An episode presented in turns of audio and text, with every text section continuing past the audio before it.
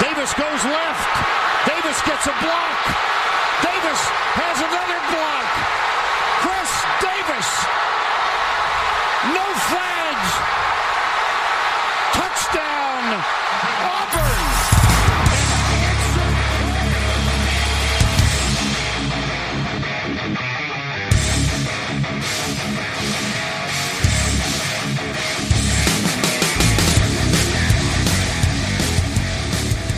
Fala, seus especialistas! Está começando mais um No Flags. Aqui a gente expulsa zebras e setores para alguma franquia da NFL. A gente pode acabar te ofendendo. Eu sou o Paulo Ricardo e chegou o Natal! Então é Natal da NFL!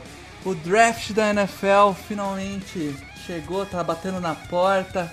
Quinta-feira chega essa data tão especial para nós, torcedores de futebol americano. Para alguns, a única data feliz do ano. e para outros, nunca. Para outros, como torcedores do Patriots, é a primeira vez que está escolhendo numa posição relativamente relevante aí no draft. E, e para falar esse episódio de mock draft que a gente faz todo ano, aí tá com o Luiz, que participou de toda a série de draft aqui dos podcasts do NoFlex. Fala aí, Luiz. Fala aí, bo- boa noite pra quem? Tô sabendo nada de boa noite não. Draft nem chegou e já quero que passe, então é só esse o recado.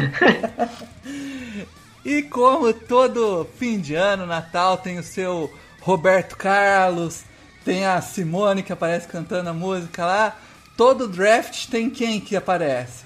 Eles, Felipe Vieira e David Chodini do On The Clock, as figuras mais requisitadas durante o draft. Então aí, fala aí, Davis, tranquilo, cara? E aí, Paulo, e aí, todo mundo tudo certo? Estamos aí, né, na finaleira agora, na, na reta final aí pro draft e tal. Vamos, vamos fazer mais um mock aí para a gente trocar uma ideia e, e rir das pataquadas que a gente faria. Beleza. Fala aí, Felipe, de boa, cara? Tranquilo? Fala aí, Paulo, mais uma vez estamos aqui, né? Mês de abril, pro On The Clock, pra mim e pro David, é tipo Roberto Carlos em dezembro, né? Descongelam a gente, começam a convidar para um monte de podcast. Ah, participa do Jacksonville Jaguars Brasil, do Mile High, do Panthers Brasil, do Cowboys e a gente participa de tudo. Só um arroz de festa mesmo. É, cara, e, e quem vê parece que vocês tra- trampam só agora, mas passou a quinta-feira, sexta tem draft, sábado tem draft, domingo tem folga uma semana, duas de vocês já começa a acompanhar a temporada que vem, né, cara? É um ano de trampo pra um mês, dois de festa aí. É, essa, essa, essa festa aí também não é lá aquela festa muito, é, assim, prazerosa, porque o mês complicado é abril, pelo amor de Deus. Quando acaba o draft, a gente só quer tomar uma cerveja e falar, acabou. Não, e o esse detalhe é que tem a semana pós-draft inteira, né? Não, não Exato. é, Pois é. não é assim, verdade. acabou, acabou.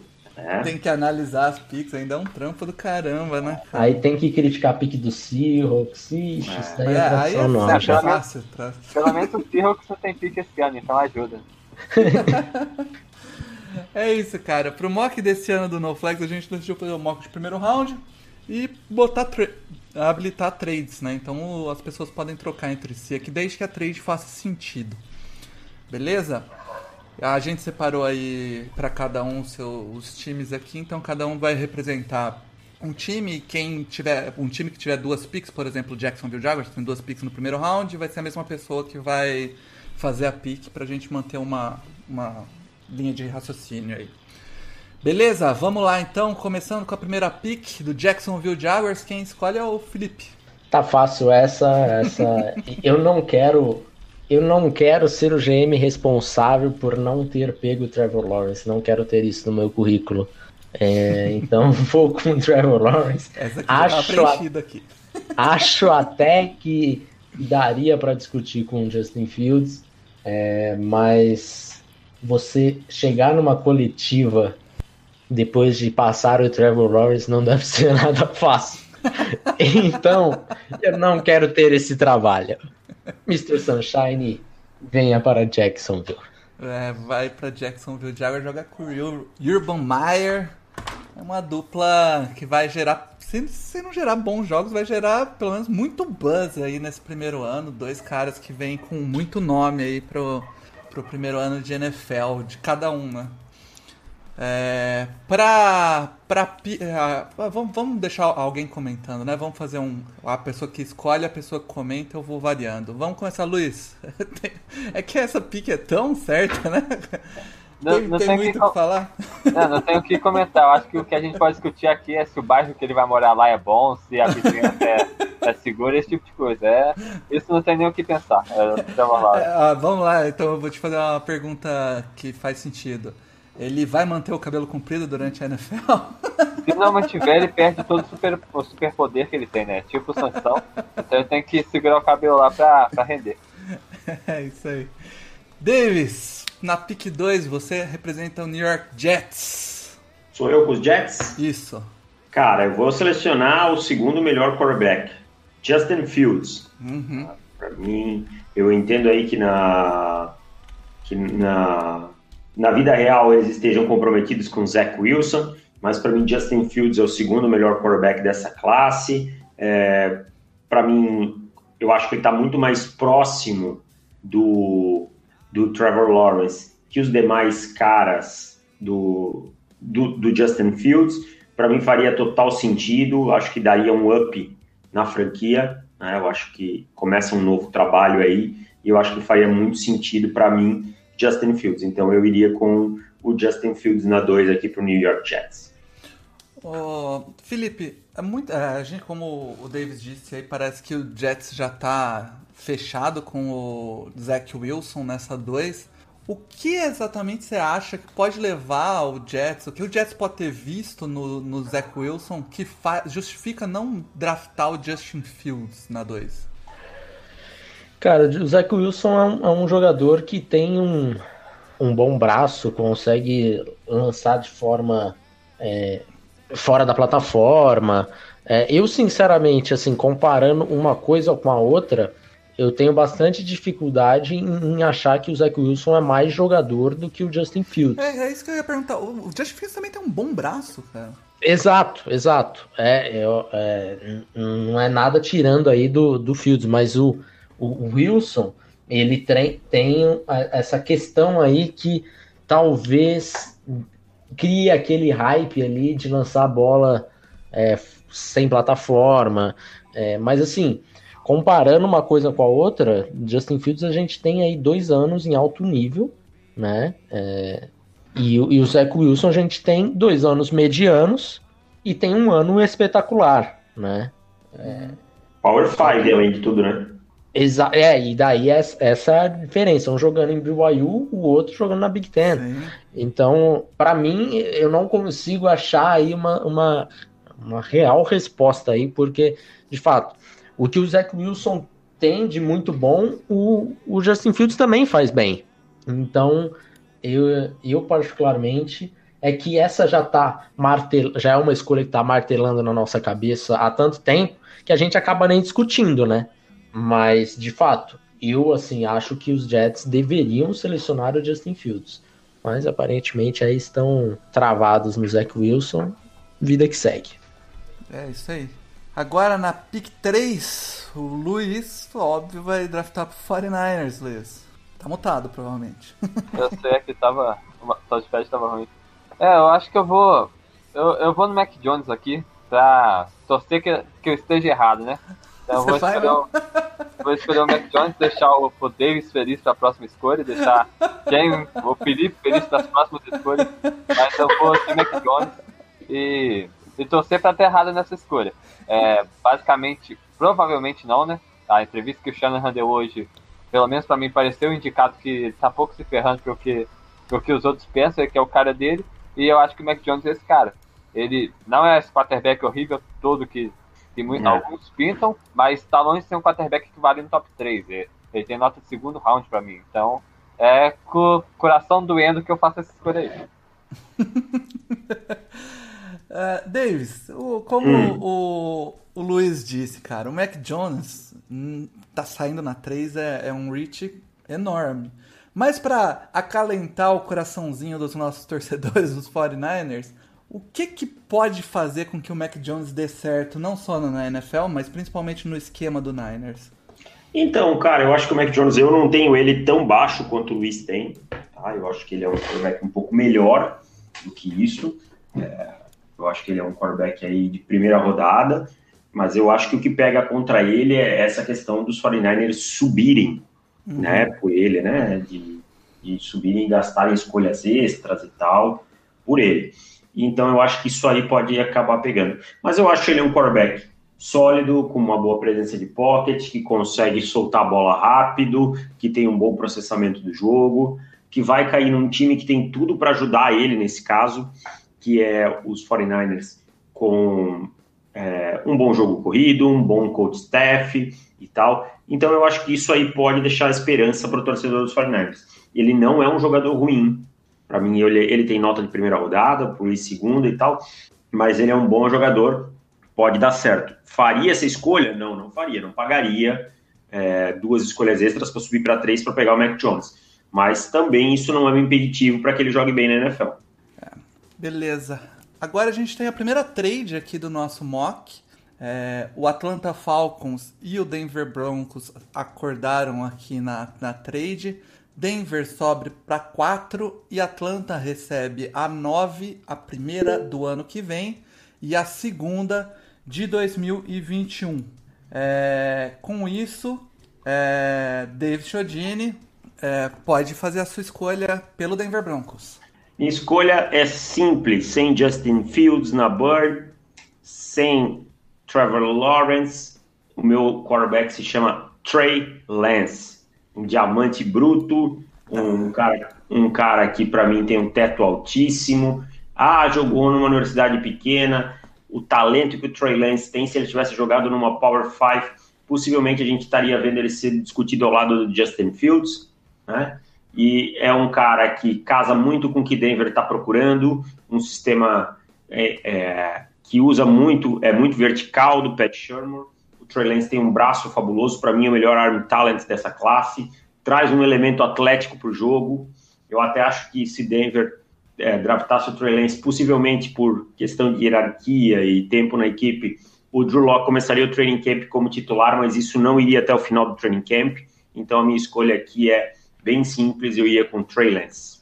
Luiz, Trey Lance, a escolha de Denver, o quarto quarterback selecionado nas quatro primeiras posições que, que você achou da, da escolha do Davis aí subindo pelo Trey Lance? É, é, subir pelo Trey Lance é bem mais palatável que subir pelo Mac Jones, né?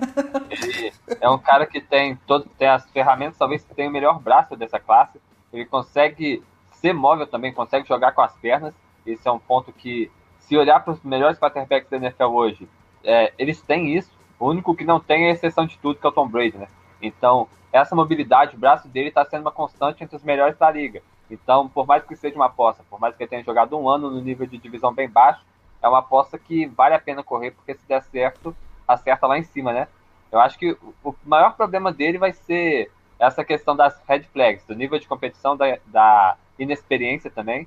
E no, no, jogo, propriamente dito, talvez a antecipação e a precisão dele que não está no ponto ainda. É pegar ele e torcer para evoluir nesses setores, porque se acertar, acerta alto e vai ter um bom quarterback aí para os próximos anos. É, o, o Trey Lance, ele jogou 2020? Não, deu opt-out. Não jogou. Jogou um jogo, né? Jogou um, jogo, só é. contra a Central Arkansas. É... A conferência deu opt-out, né? então ele nem, nem conseguiu. Foi um jogo ruim do Trey Lance ali. Talvez tenha sido o pior jogo dele aí para o estoque dele. Beleza. É, inclusive, essa era a minha questão, o, o Davis, até para. Porque essa é uma constante que a gente vem falando aqui nos, nos podcasts No Flags é, sobre o, esse pessoal que deu opt-out. Como, como um ano treinando pode influenciar nessa correção dos principais erros né, do, do jogador. Você acha que isso pode acontecer? Porque quarterback principalmente, a gente às vezes vê um salto do, do que o cara fez no college, no pouco tempo que ele tem para treinar até chegar na, na, NFL. Com um ano inteiro, será que a gente pode se surpreender com alguns caras tipo Trey Lance, que a gente via esses problemas de precisão, esses problemas que o Luiz falou? Será pode, que... porque... Por... Desculpa. Pode, pode falar. Pode, porque assim, eu imagino que o Trey Lance, ele logo depois daquele jogo, ele já deu, avisou que iria pro draft, já se desligou de North Dakota State. Com certeza ele já foi para um training camp de algum agente, né? Que alguém pagou para ele. E, e com certeza trabalhou com bons profissionais, talvez melhores do que ele teria acesso em North Dakota State, que é um programa bem interessante para FCS, mas vai ter suas limitações ser FCS. Então, assim, a gente pode ver, não estou dizendo que isso vai acontecer. Ele me pareceu muito bem no, no Pro Day, claro, Pro Day, sem pressão, é tudo, tudo com script e tal, mas foram lançamentos muito bons e com uma precisão interessante. Agora, isso aí a gente só vai saber quando ele aparecer em campo, mas pode acontecer sim. Ele treinou com o Chris Avery, né, que é um quarterback de um treinador de quarterback bem famoso até, o treinador de Deshaun Watson, vários outros jogadores. Eu acho que esse tempo que ele ficou fora talvez seja bem útil para ele chegar na NFL mais, mais preparado, né? Eu acho que é um ponto bem interessante nesse ano, nessa classe especificamente. Isso aí. Então, vamos para para escolha 5 é a escolha do Cincinnati Bengals, mas aqui tivemos mais uma trade. O New England Patriots é, fez a trade com o Cincinnati Bengals. O, o Cincinnati recebe então a pick 15 originalmente de, de, do Patriots mas a primeira de 2022 e mais a, o segundo round do Patriots, que é a 46. É, e com isso, então, Felipe, o. Felipe não, Luiz agora, né? New England está na posição 5 aí. Isso. E eu, a dinastia começou, é só isso que eu quero dizer. Vou pegar o, o Zach Wilson, quarterback de BYU, para ser o novo QB do tio Bill. É, é um cara que, pelo que jogou só nesse ano, né, eu acho que é justo rivalizar ele como prospecto com o Justin Fields, pelo que ele fez nesse ano. Foi um ano praticamente sem falhas, um ano que ele conseguiu mostrar bom, braço, conseguiu colocar precisão, conseguiu mostrar alguma coisa dentro do pocket também. Mas o problema é o que ele fez nos anos anteriores, né? Que é, quando ele jogou com um nível de competição mais alto, ele mostrou problemas. O jogo dele contra o USC foi o pior entre esses cinco que a gente já pegou. Eu acho que o jogo dele contra o USC no ano passado foi o pior que eu vi. Então é, essas red flags acabam é, abaixando um pouco o valor dele. Mas se ele conseguir traduzir o futebol que ele jogou esse ano para a NFL, eu acho que vai ser um grande quarterback. Legal, Felipe. É, você que fez essa troca por Cincinnati, é, você dá, dá uma explicada qual a cabeça que você teve eh, para fazer essa troca para Cincinnati e o que você acha do Zach Wilson caindo lá no Patriots? É, eu, na verdade, eu recebi uma proposta de mim mesmo, né, de Carolina, para subir da 8 para 5, mas a minha proposta foi ruim, então eu desliguei o telefone na minha cara mesmo. E acabei recebendo essa daí do, dos Patriots, que é mais interessante. Essa escolha acaba ficando cara, né, pela forma como, como a board caiu. E, e eu vou tentar ainda, de repente, trocar novamente e subir aí e ganhar um pouquinho mais de draft capital. Sobre Zach Wilson, acho que é, é, um baita prospecto, é um jogador muito interessante, mas sim, ele tem alguns, alguns probleminhas ali. Peraí que tá passando um caminhão de lixo nesse momento. Ele tem alguns probleminhas, acho que é um cara que teve muito tempo de proteção de, de pocket para fazer lançamento, então competição não era das melhores, então ele estava num ambiente muito tranquilo assim durante a temporada inteira, mas é é um jogador que tem um potencial realmente alto e que possa ser aí um, um franchise QB de, de, de bom nível. Isso aí. Então agora Miami na 6 é, que estava envolvida né, naquela troca com São Francisco, desceu lá para 12 e voltou agora para 6. Miami, quem vai escolher é o Luiz. Eu de novo. E agora que já saíram os quarterbacks todos, dá para dizer que a gente tem quarterback com problema de, de competição, a gente tem quarterback com problema de antecipação, a gente tem quarterback com problema de mobilidade mas tem um quarterback com tudo isso na classe e o 49 vai deixar ele passar para pegar o Mac Jones. É só deixar que me revolta. Sobre a escolha do, dos Dolphins, eu vou pegar o Penny Sewell, left tackle. Eles pegaram um tackle já no ano passado, que é o Austin Jackson. Mas é, eu acho que não dá para deixar de pegar. Não dá para não pegar o Sewell por conta do Austin Jackson. Eu acho que são dois jogadores de prateleiras bem diferentes.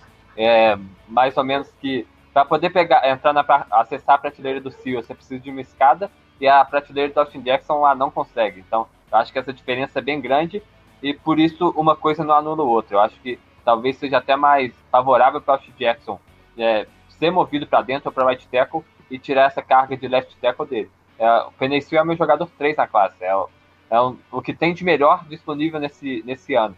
Então sair na pick 6 para o Miami depois de todo o malabarismo que eles fizeram na off-season é uma vitória para o Will Grier lá.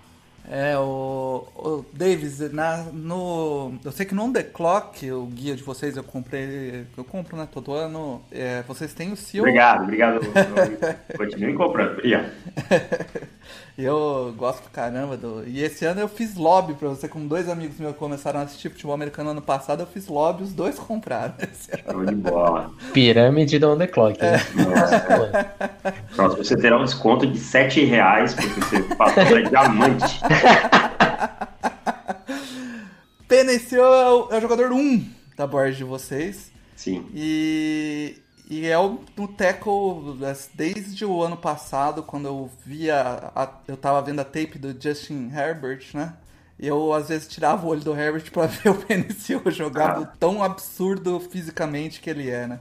E ele tinha 19 anos. cara muito pronto, né? Muito é. pronto pra NFL, assim. Claro, ah, mas ele tem um defeito. Tá, todo jogador vai ter um defeito chegando do college football. É, todo jogador vai ter alguma coisa a corrigir, mas é um cara que é o famoso plug and play, com potencial para mim de All Pro, é um cara com potencial de. E aí, talvez o segundo, terceiro ano, a gente já está vendo ele entre os melhores da posição. Eu gosto demais do, do, do Penicil. Eu acho que nessa escolha do Luiz aí, uma opção seria mover o Austin Jackson para a direita, como ele falou. O time não tem, para mim, um, um right tackle de ofício ainda, né? Robert Hunt pode render pelo meio da linha ofensiva. Então, para mim, uma escolha ótima de Miami. Daria A a nota. É, o time provavelmente faria isso na 3 também, né? Ele acumula picks e faz, pega o mesmo jogador, né? Realmente, uma grande jogada de Miami aí. E o Luiz, picando três seguidas, agora escolhe pelo Lions. Vai lá, Luiz. Tá mutado. É, é porque a gente tá discutindo a troca, tá tendo discussões nos bastidores. Ah, olha lá. Pela 7? É. Ao vivo, então tá no relógio aí, ó. É, eu tô pensando. Ó, se me der um segundo round, eu aceito, hein? Pô, não faz sentido nenhum round. pra mim. Não, um terceiro round eu aceito. Quarta. Primeira e quarta. Terceiro. Primeira é. e quarta, pô, tá então de boa. Pegar, então eu vou pegar meu wide receiver. Primeira e quarta, que terceira? Terceiro. Pra quê? Pra poder pegar, pra completar o Ah, não, não vou ser chantageado assim, não. Pode pegar. Então vamos lá, que eu vou pegar o Jamar Chase pro Detroit Lions. Jamar Chase, de LSU. É a escolha do Lions, justifique. É, os Lions perderam os principais wide receivers dele nessa free agency, né? A gente agora tem, o Lions agora tem lá o Bechat Perman, e como um dos principais wide receivers. Os outros é o Tyrell Williams e o, o, o slot eu nem sei o que, que, é. Então, com certeza vai vir wide receiver nessa classe. É, o Chase não é o meu número um, mas é um, um jogador que é, briga para estar nessa posição, né? Um jogador que tem tudo o que precisa para sair lá em cima. Eu costumo brincar com os colegas meus que tem três T que eu gosto de avaliar. É o tape, avaliar o tamanho e avaliar os testes. E o, o Chase é elite em, em praticamente tudo por mais que o tamanho dele não seja tão alto assim, ele tem o físico, né? Ele tem o físico para ser um jogador para dar certo na NFL. Então, com a combinação de tudo, eu pego um wide receiver que vem para ser a principal arma do Jared Goff lá em Detroit. É, o, o, Luiz, o Felipe, o, o Luiz tentou esfolar você aí. Mas comenta a escolha de Jamar Chase Lions. Não, pior ainda, que ele tentou me esfolar e não pegou o principal wide receiver da board dele, né? Então, assim, pegou só de birra mesmo, só para eu não subir depois com, com a 8, alguma coisa nesse sentido. Eu Mas... peguei o Mac Jones, aí eu tô seguindo a board, board consensual. Mas o Jamar Chase é o meu wide número 1. Um. Acho que tem um gap grande aí entre ele e o 2, inclusive. É um jogador que, que tem o atleticismo, tem a fisicalidade, tem o tamanho, tem a técnica. É, eu acho ele um dos melhores wides aí a sair da classe do, dos últimos anos. É, calma lá com comparações com Julio Jones e etc.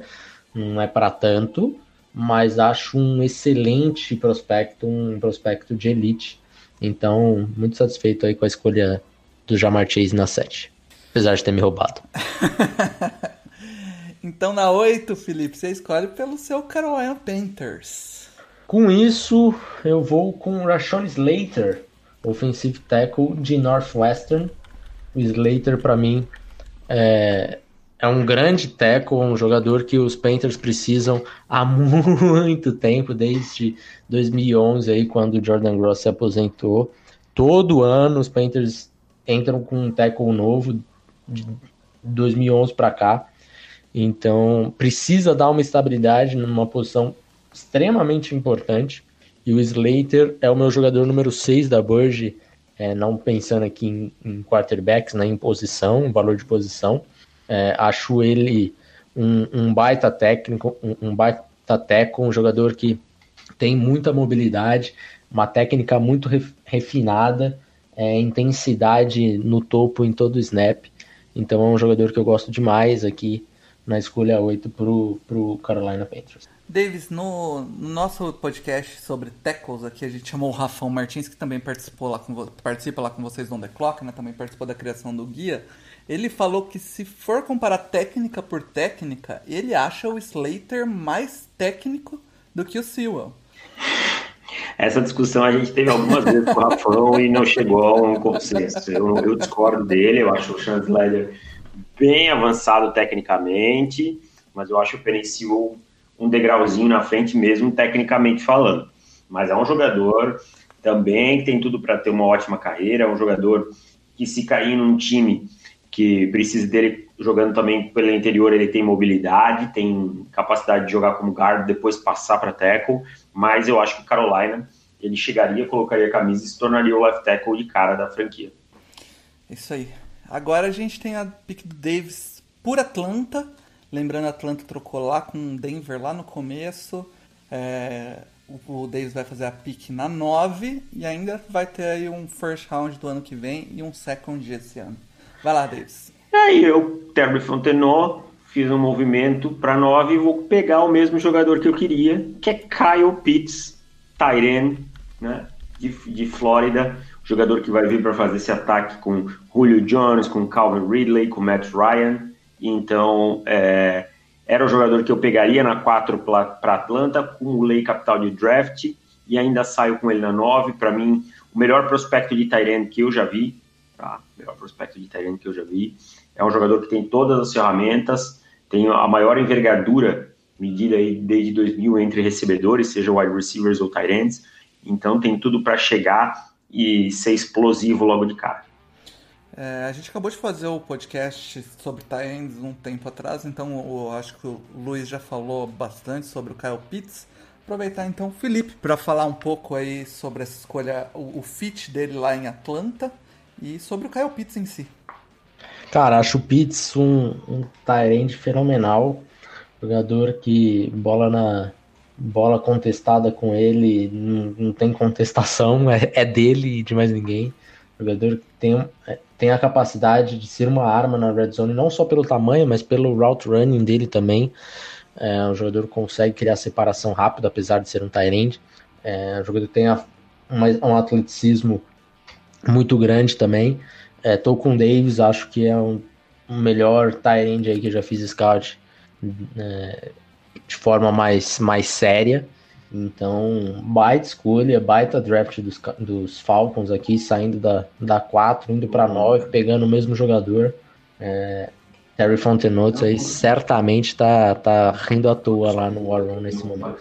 O, o Alan do, do, do, lá do Endzone 51, né, que, que participa com os nossos podcasts, ele tira sarro do Mario e, e da divisão aí de vocês, né, cara? Fala que a a, a balança está pendendo para o lado do Falcons. O Falcons tá, tem tudo para começar a assumir aí um, um, protagonismo nessa divisão. Você acha que pode acontecer, Felipe? Muta aí, Davis, caralho. Ô, oh, desculpa, cara. Peraí. Acho que não, cara. Acho que não. Até porque é Atlanta, né, cara? Pra quem, quem que vai parar um ataque assim, né? Com Matt Ryan, Calvin Ridley, Julio Jones, Kyle Pitts? Só Atlanta mesmo. Então, é bem provável que consiga se parar sozinho aí. O maior inimigo dos Falcons é o próprio Falcons. É, então agora, Felipe, depois dessa, faz a pique de Dallas aí, cara. Agora que o Bruno vai ficar feliz da vida, porque eu vou selecionar Patrick Surtain, cornerback de Alabama, a escolha mais feita aí nos últimos mocks na, da vida, que é essa 10 aqui, Patrick Surtain, porque tem uma necessidade muito grande de cornerback e tem um, é, poucos jogadores de fato brigando aí pela, por essa posição. Acho que começou ali um pouquinho antes do processo, brigando o Patrick Surtain e o Caleb Farley. O Farley teve alguns problemas é, de lesão que acabou tirando ele assim da conversa na 10. Até apareceu o JC Horn um pouquinho aqui, mas eu acho que o, que o Patrick Surtain é muito mais jogador que o JC Horn. É, vejo ele como cornerback número um. É um jogador que tem um chão muito estabelecido, muito alto já. É, ainda tem um potencial de crescimento. E, e para mim acaba sendo fácil aqui para Dallas, porque eu não, não, não consigo ver um, uma outra posição, um outro jogador que faz tanto sentido quanto o Surtain na forma como a board caiu. É, Felipe, é, Felipe não, perdão, Luiz, é, Comenta então a escolha mais manjada depois do Trevor Lawrence na 1. Essa escolha aí vai ser muito boa para os torcedores dos Cowboys, porque além de pegar um bom jogador, vai tirar ele dos Eagles, né? Porque logo daqui a, daqui a pouco os Eagles pegam e eles vão precisar de um cornerback, eles precisam de um corner. Então ganham duas vezes, é aquele tipo chapéu do Dudu lá no do São Paulo naquela época que foi Palmeiras. é, muito bom, inclusive. É, é, mas todo jogador, o Patrick Surtain, é, o pessoal fala que não tem o atleticismo de ponta, que pode ter problema defendendo tudo. Eu não vejo isso. Ele é o cara que é um corner bem completo. É, ele consegue acompanhar qualquer um. Se ele coloca a mão no wide receiver, ele vai conseguir acompanhar. Ele vai conseguir jogar tanto em zona, tanto em man. Ele vai ter essa versatilidade de esquema. É um cara que só chega para somar. A gente viu que o Trevon, o Trevon Diggs foi para os Cowboys e jogou bem. O Patrick Surtain é mil vezes mais talentoso. Então, acho que essa escolha não tem como dar errado. E os, os Cowboys finalmente conseguem um cornerback de alto nível, né? Eu acho que no topo desse draft tá, tem muito jogador com potencial de ser mais do que decente na NFL. E o Patrick Surtain é um deles. E só complementando aí, vocês falaram do Dudu. Dudu nada mais é do que um Jorge Henrique da segunda divisão.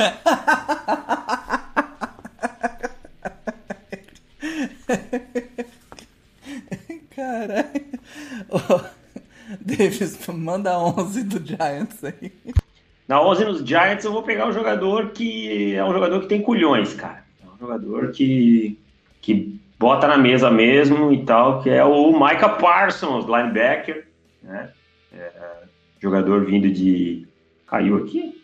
Não, né? Não, tô eu, Paulo. Não, pode que caiu. Que eu tava ah, vindo ainda. Micah, Micah Parsons, jogador vindo de Penn State, linebacker, é, aquilo que o David Guerman gosta. Ele vem de Pennis State mesmo, é, né? Tem um jogador muito físico, teve seus problemas extra-campo aí, mas é, parece ter ficado no passado. Eu sei que o time tem um contrato razoavelmente grande Blake Martinez, mas nós estamos falando de dois tipos de bichos muito diferentes, tá? O resto do corpo de linebackers não não tem nenhum grande destaque, pode até produzir bem protegido por uma linha defensiva que faz o trabalho sujo, mas com o Micah Parsons é, é um jogador de alto nível, o segundo melhor jogador desse draft para mim, e eu selecionaria o Micah Parsons aqui sem pensar duas vezes. É, Felipe, o Micah Parsons, um dos grandes linebackers aí desse draft, muita gente compara ele com o Devin White de uns, de uns anos atrás, né, que saiu e tá jogando muito bem em Tampa. O é, que, que você acha dessa pick aí pro Giants? Eu acho um baita jogador, tem bastante problema aí, bastante medo dos seus problemas é, de maturidade, né? Uhum. É um jogador que tem vários casos conhecidos aí na mídia de, de fazer bullying com, com seus companheiros, É, lá no, no high school também tinha, tinha caso semelhante de como tratava as pessoas. Então, assim, é um problema. É por isso que ele tá tão baixo nesse draft, caindo tanto. Porque em campo acho ele um animal. É, assim, a comparação com o Devin White, para mim, eu acho que, que o Devin White não tinha o processamento mental do jogo como tem o Micah Parsons é, como prospecto. É, e olha que o Micah Parsons ele é um linebacker há pouco tempo, há menos tempo do que era o Devin White naquela época. E atleticamente falando, Micah Parsons também é um freak, assim como era o Devin White. Então, eu acho um baita jogador, um... só que tem esse problema aí que eu precisaria, se eu fosse GM, precisaria ter uma entrevista bem séria aí com o Micah Parsons para de fato tê-lo na minha budget, né? Porque preocupa, cara. Você acha que é um jogador que a gente pode acabar vendo cair aí no draft mais do que mais já caiu bastante, não, 11 pro talento dele, mas você acha que a gente pode acabar vendo ele caindo mais ainda? Eu acho que, que ele tem muita chance de sair na 11, né? Hum. O David Guerrero também ama linebackers e já tem rumores aí que ele ama a Micah Parsons também. Hum. Então, eu acho que ele tem muita possibilidade de sair na 11. Não acho que ele vai acabar caindo tanto, não, assim. Talvez, sei lá, 17, alguma coisa mais ou menos por aí. Acho que é o limite dele. Beleza. Luiz, você escolhe pelo Philadelphia Eagles. Lembrando aí, né, que a, a 12 desse Eagles aí foi aquela que trocou com Miami, né? Vai ter outra troca? Isso, eu troquei com o Davis os, os Vikings estão no relógio. Os Vikings deram a primeira e uma terceira rodada. Né, Deixa eu anotar aqui. O Vikings sobe para 11. Não, 12. Sobe para 12, isso, perdão. Vikings sobe para 12. E o, Minnes... e o Eagles cai para 14. Mais uma primeira rodada do ano É, fez swap, né? 12, não, 12 14 e uma terceira rodada desse ano. Uma terceira rodada desse ano. Beleza. Vamos lá, Vikings. Os Vikings sobem para selecionar o seu offensive tackle, Christian Derrisson, né? Virginia Tech. Os Vikings têm grandes problemas na posição de, de left tackle. É, o Israel Taylor parece que vai se firmar jogando no interior da linha ofensiva, não se firmou na, na lateral. É, o Ryan Riffey foi embora. Então, o Christian Derrisson, um jogador muito completo para mim.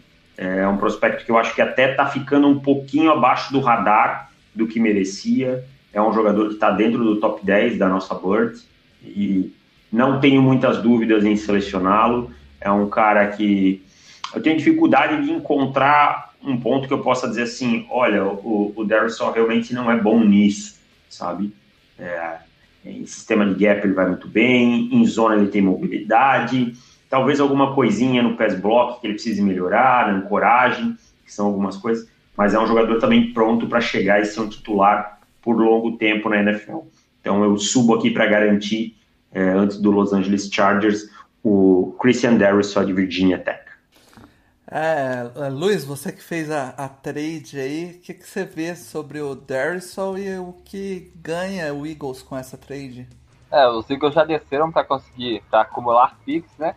E antes, na, no momento da troca, foi, ficou claro que meu jogador talvez esteja disponível na, na 14. Então, é, eu só ganhei um terceiro round para poder pegar o mesmo jogador, eu espero. Então, vamos ver o que, que, que, que acontece aí. Mas sobre o Derson, me lembra muito da época que foi na tinha a pick 12 e eu estava conformado com ele na escolha, bons tempos. É, é um jogador que, é o que o David disse, é complicado achar falha é, no jogo dele, uma área que ele seja ruim. Talvez tenha algumas áreas que ele não seja tão bom assim, ou talvez não tenha chegado lá ainda. Mas falar que ele é ruim em algum ponto, eu acho que é, tem, que ser, tem que forçar bastante, porque eu não vejo isso no, no jogo de Derson. É, é um cara que vai chegar para ser left tackle, vestir e jogar. É, ganhou bastante aí o, os Vikings com a posição de left tackle. Legal. Felipe, você escolhe pelo Los Angeles Chargers. Não me decepcione, por favor. Talvez eu vou te decepcionar um pouco, Paulo. Porque é o seguinte, o meu jogador acabou de sair e eu também tenho uma necessidade grande aí de, de Ed Rusher, tenho uma necessidade de cornerback também. É, mas de Ed Rusher aqui eu até tenho alguns nomes que que me interessam, mas eu acho que eu tenho mais valor nisso um pouquinho mais para baixo. É, então eu vou com cornerback, eu vou com Caleb Farley, jogador também de Virginia Tech, então dois jogadores aí de Virginia Tech saindo em seguida. É um jogador que é, acabou caindo aí no processo por conta das suas, é, da sua lesão nas costas, é, mas é, a gente já, já, já comentei isso com, com o Davis, a gente já fez nossas pesquisas dentro do que dá para fazer sobre essa lesão e aparentemente não é uma lesão que, que preocupe, né? É, não sei até que ponto aí que, que os times vão ter acesso, né? Porque isso é um outro problema dessa temporada, né? Ao histórico aí de lesão, aos exames, mas é um jogador que eu vejo que tem um ball skills que eu acho que é o melhor ball skills aí da, da classe. É um jogador que tem um quadril é, muito fluido, tem um, um ótimo atleticismo também. É, então aqui vou acabando, vou acabar pegar, pegando um jogador mais pela, pelo, pelo talento aqui. Acho que eu consigo. Eu sei que eu precisava pegar um teco aqui para posição, mas eu não consigo pegar um qualquer tackle que seja aí é, acima do, do Farley. Acho o Farley muito mais jogador que qualquer tackle que sobrou na Bird. É, na, na, realidade, eu acho que a, a, do que sobrou de tackle agora, se você pegasse, eu ia, eu ia achar Rich mesmo, né? Nessa situação onde saiu os três tackles principais da, da classe, é, eu acho que tackle já não era mais uma opção. Caleb Farley é um cara que eu, que eu gosto bastante e depende aí da, do que a comissão técnica vê sobre as lesões, né? Mas se ele chegar inteiro, eu acho aqui um possivelmente um steal na 13, se ele tiver 100%, né? É, Davis, o Caleb Farley, cara, vamos, vamos imaginar que ele esteja inteiro, né? Que ele chegue 100% saudável. O que, que é o Caleb Farley na, na como prospecto? Para mim é um protótipo de cornerback que eu procuro, é um protótipo que eu acho que a liga procura quando a gente fala é, em termos é, de, de, biotipo, né? É um cara que jogou pouco tempo até como cornerback, se desenvolveu muito bem. É um cara que foi cornerback wide receiver no high, no high school também. É um cara que tem 6'2 de altura, é um cara para mim que mostra boa velocidade, uma mudança de direção que me agrada bastante. E, e falo mais uma vez, isso já está virando até um clichê meu, que é o read and react, né?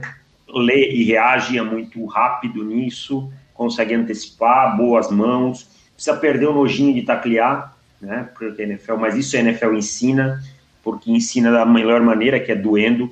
Então, ele precisa perder isso.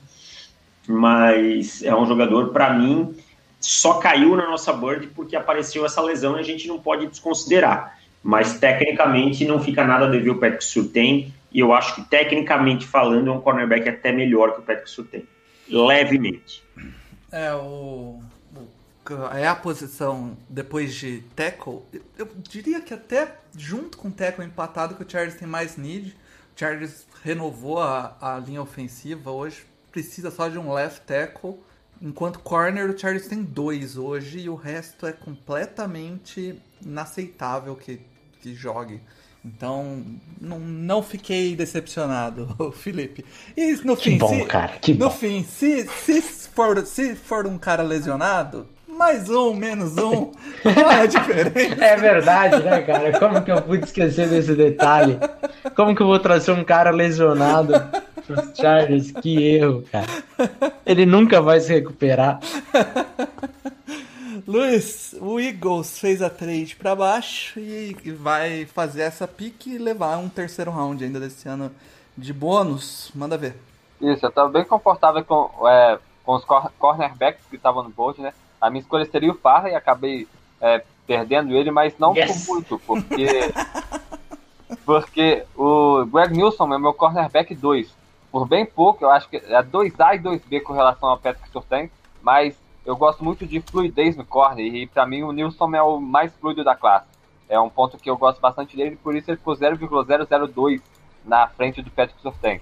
É um cara que eu acho que chega para ser titular numa secundária que é horrível. É, eu falei no, no episódio da live vou falar hoje. O Prevon LeBlanc era reserva na época que a secundária dos Eagles era ruim. E agora ele está projetado para ser titular, né? Então, os Eagles precisam de um corner e eu consigo tirar meu corner 2 e ainda ganhar uma terceira descida. Eu acho que, por mais que não seja exatamente o Farley, que é o é, tudo que o pessoal disse aí, é o protótipo de corner para mim, eu consigo um bom jogador no Greg Nilsson, que também tem problema de lesão, mas supondo que ele esteja fixo saudável, eu acho que vai ser um grande jogador. É, Davis, o. Davis não, perdão, Felipe, o, o Greg Nilsson, é, qual, qual, é a sua avaliação dele, cara? Eu tenho ele um pouco mais abaixo aí do que o, do que o Luiz tem. É, acho que é, que é um jogador aí que precisa melhorar um, bastante aí de forma considerável o jogo terrestre dele. É, a forma de taclear acho que é um ponto é, bem negativo do jogo. É, é um jogo que de fato tem, tem um bom atleticismo, tem uma ótima velocidade, é, tem um, um, ótimo peso, né? Altura e peso, 6'0, 190 libras. É, mas acho que, que ele tá, tá um degrauzinho abaixo ainda, assim, desse, desse Farley, do, do Farley, inclusive é, tem um outro corner aí que eu acho que, que tá na frente dele, que deve sair deve sair mais, mais cedo no, no draft real, né? Hum. Que é o meu... não é o draft real? Pô, se, se, tiver, se fosse, não eu tinha é? subido pra um, cara. Não, peraí, vou embora, vou embora, vou embora. Tchau, valeu. Eu tinha, eu tinha pique 1, eu tinha subido da 8 pra 1 para um pagando uma segunda rodada. Pagando o draft inteiro. é, esse é o draft que importa nos nossos corações. Deles. Exatamente. Paulinho Budel. e eu confesso que eu fiquei bastante surpreso com o fato de ter vindo um cornerback. Assim, no fundo, no fundo, eu fiquei com raiva do Luiz de, de ter descido para um, os Vikings pegarem o meu jogador na 13 e acabei pegando o Farley para ver assim, será que eu vou cutucar o que eu precisava ser, precisava cutucar? Mas eu, eu confesso que eu esperava vir um wide receiver aí, né? Até por, por ser o wide receiver número um da board dele, ainda está disponível. É. Fiquei surpreso aí com, com o Tá saindo. O Nilson na, na 14. Inclusive, eu já tinha colocado esse, esse wide receiver aqui no meu mock e agora eu vou ter que refazer o mock drafting machine inteiro aqui. Pra... oh, cara, é... só uma, uma pergunta que eu deixei passar. Quando você tentou subir para 7, Felipe, você tentou subir com Chargers ou você tentou subir com Carolina? Carolina eu tentei... não faz sentido, né? Não, não, não. Eu tentei subir com, com Cincinnati. Porque ah, eu desci da 5 para 15 e é só dar uma, uma segunda ou uma primeira ia pegar o mesmo jogador ganhando uma segunda rodada de graça, né? Entendi. Só que daí ele quis. comprou mais caro do que me vendeu, aí eu não queria, não. Eu, eu achei que você queria reunir os dois left tackle e quarterback de novo de Oregon. podia, podia. Seria uma boa. É, é, Cincinnati, então, agora tá no relógio. Lembra que o Felipe fez aquela trade lá, né? Com o Patriots e com uma, uma first 2022 e uma, uma segunda de 2021 além dessa escolha. Cincinnati, então, Felipe. É isso, eu tinha ali a possibilidade de pegar o, o Jamar Chase e o Open Sewell. É, confesso que a minha escolha seria o Jamar Chase ali naquela situação, mas entendo que tem uma necessidade muito grande aí é, no time de, de resolver a, a linha ofensiva, então partir para um caminho diferente, que é descer um pouquinho, acumular mais escolhas. Peguei uma segunda já desse, desse ano, uma primeira do outro, e, e vou sair com a Lydia Vera Tucker, é, um jogador que, a meu ver, vai jogar aqui de guarde em Cincinnati. Acho que a, a necessidade de tackle em Cincinnati não é tão gritante assim se fosse, eu obviamente não passaria o Penny Sewell. É, acho que dá para jogar o, o John Williams lá do, do lado esquerdo e o Riley Riff do lado direito. O problema está no miolo, que é tudo muito horroroso, tudo muito péssimo, né, de Cincinnati. Então, com isso, eu já consigo pegar um jogador que eu acho espetacular, que é o Elijah Vera Tucker. É, já, já coloco aí de um lado e já imagino que lá na 46 eu consigo mais uma vez pegar um outro jogador de interior é, de, de, de linha ofensiva, possivelmente um center, alguma coisa por aí. Talvez até com a outra escolha de segunda rodada eu pego o outro guard e resolvo a linha ofensiva em dois dias só. Olha aí. É. O Davis, a Vera Tucker é um cara que jogou em várias posições na linha de USC, né? E, e muita gente tá, coloca ele de guard, ele jogou de tackle também. É, você também vê ele jogando como guard? Você acha que foi uma boa escolha? Comente. Eu acho que ele traz uma flexibilidade importante para a linha ofensiva. Eu acho que ele pode jogar como tackle. Uh, eu acho que ele tem ferramentas técnicas para suprir a ausência das físicas como tamanho e envergadura, mas eu acho que onde ele vai explodir é como guard. Eu acho que eu entendo a lógica que o Felipe usou, o Ray Reef e o John Williams jogando nas pontas. E aí o time pode, quem sabe, ano, ano que vem ir atrás de um offensive tackle, mesmo na free agency do ano que vem, né?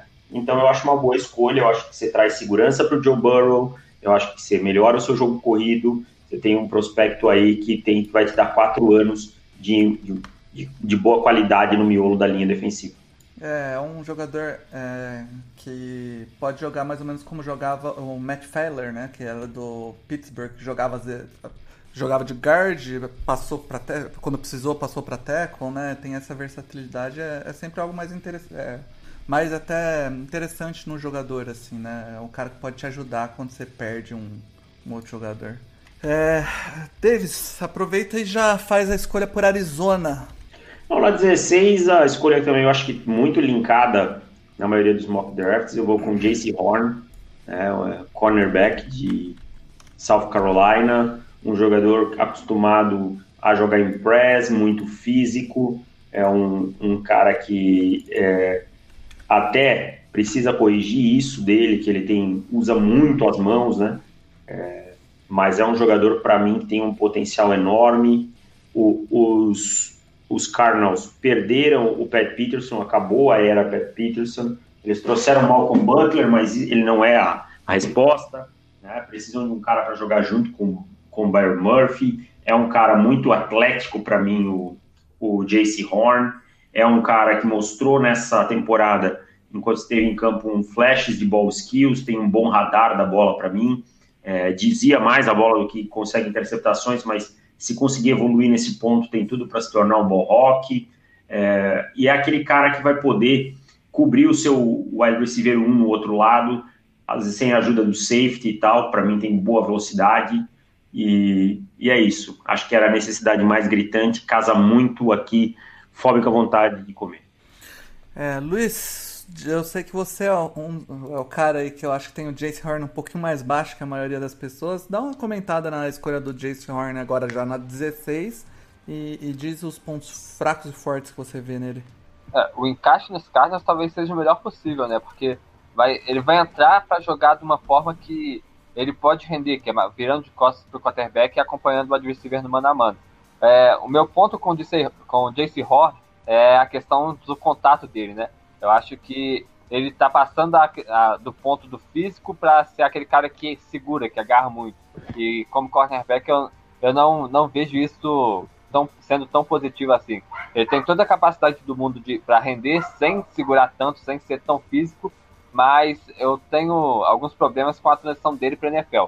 Se ele consegue eliminar isso, ele vai ser talvez um, um dos grandes cornerbacks da liga, mas é, esse problema de agarrar, ficar segurando, me, me incomoda bastante. Ele é mais físico do que eu gostaria que ele fosse. E acaba que essa fisicalidade é, atrapalha um pouco nas transições dele. Em alguns momentos ele tenta, é, eu vejo pelo menos, ele tentando fazer o contato e perde o, o momento da troca, acaba perdendo um pouco do equilíbrio. Eu acho que esse vai ser um ponto que ele precisa trabalhar. Mas o encaixe para jogar da forma que os caras não jogam, eu acho que ele caiu no lugar perfeito para ele se desenvolver, né? Então, tal, por mais que talvez ele não seja um o, me, o melhor jogador do mundo no primeiro ano, eu acho que ele tem totais condições de fazer uma progressão boa jogando nos Cardinals, né? Fora isso, ele é bom em praticamente tudo. Boa. É... Felipe, tem um time que precisa acabar, eu falo isso há anos, aí, é um time que não, não existe mais motivos para ele estar na NFL. É... Las Vegas Raiders escolhe agora. Pode fazer a pique aí, joga uma pá de cal em cima dessa franquia tenebrosa aí. Fala assim dos nossos. Se não tivesse Raiders, não teria John Gruden. O nosso mundo seria mais triste, cara. Não teríamos Frank Calhendo, né? John Gruden, para mim, é uma das melhores coisas, uma das coisas mais subestimadas da história do, do, da comédia mundial que ele fazendo com o John Gruden é maravilhoso, cara. Eu, eu gosto do Raiders, cara, porque é um time que assim, todo mundo elogia a linha ofensiva dele, é que eles vão fazer o quê?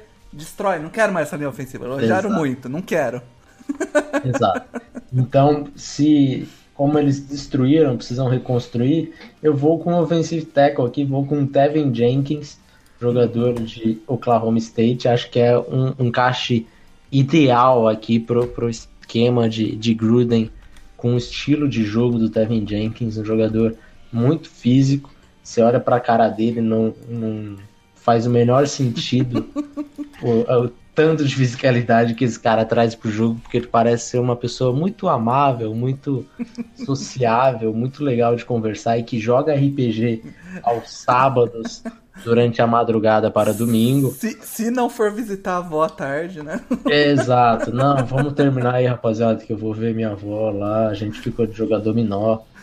É, então é uma pessoa muito querida, assim, mas que é um que se transforma quando está em campo, porque é um monstro, é um jogador que é espetacular no jogo terrestre. Acho que tem seus problemas aí na proteção de passe, mas para os Raiders acho que vai funcionar muito bem para o que o John Gruden pensa de, de jogo é, para a NFL e de formação de time.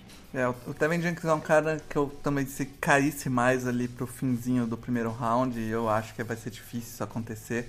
E é um cara que eu não ficaria triste se o Chargers voltasse para tentar buscar ele se não conseguir um tackle lá em cima, que é um cara que eu gosto bastante. E é um cara que com certeza vai assistir anime ali junto com o Joey Bossa no na concentração, porque é a cara dele.